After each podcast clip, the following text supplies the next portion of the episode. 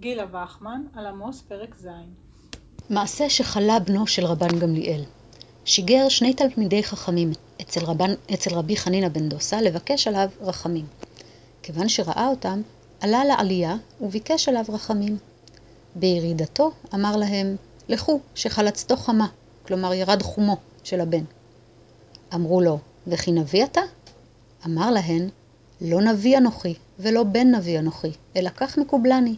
אם שגורה תפילתי בפי, יודע אני שהוא מקובל, ואם לאו, יודע אני שהוא מטורף. כך מספר התלמוד הבבלי, מסכת ברכות, דף ל"ד עמוד ב'. חנינא בן דוסה מוכר בספרות חז"ל כאדם בעל יכולות מופלאות, שאינו נמנה עם חוג החכמים, בדומה לחוני המעגל ואחרים. בדרך כלל, לא ראו חכמים בעין יפה דמויות כאלה, בשל החלופה שהציעו לדת הממוסדת. אולם מסיפור זה עולה כי אפילו נשיא החכמים, רבן גמליאל, פנה לעזרתו כאשר חלה בנו. השליחים משתאים לנוכח יכולתו של חנינא לאבחן את מצב הילד הנמצא במרחק עשרות מילין מביתו. רבן גמליאל חי ביבנה וחנינא בגליל. והוא מסביר כי מתוך אופן תפילתו ביכולתו לדעת את מצב החולה. למעשה, הסיפור רומז לכך שחנינא אף ניחן ביכולת ריפוי. יכולת כזו מיוחסת בדרך כלל לנביאים הקדמונים, כגון אליהו ואלישע.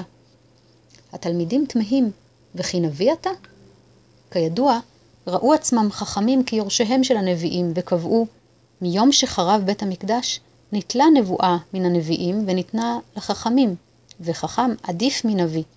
כך בבא בתרא, דף י"ב עמוד א'.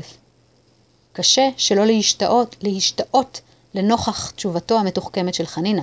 הוא אמנם ממהר להכחיש, אך בוחר לומר זאת במילותיו של הנביא עמוס, לא נביא אנוכי ולא בן נביא אנוכי.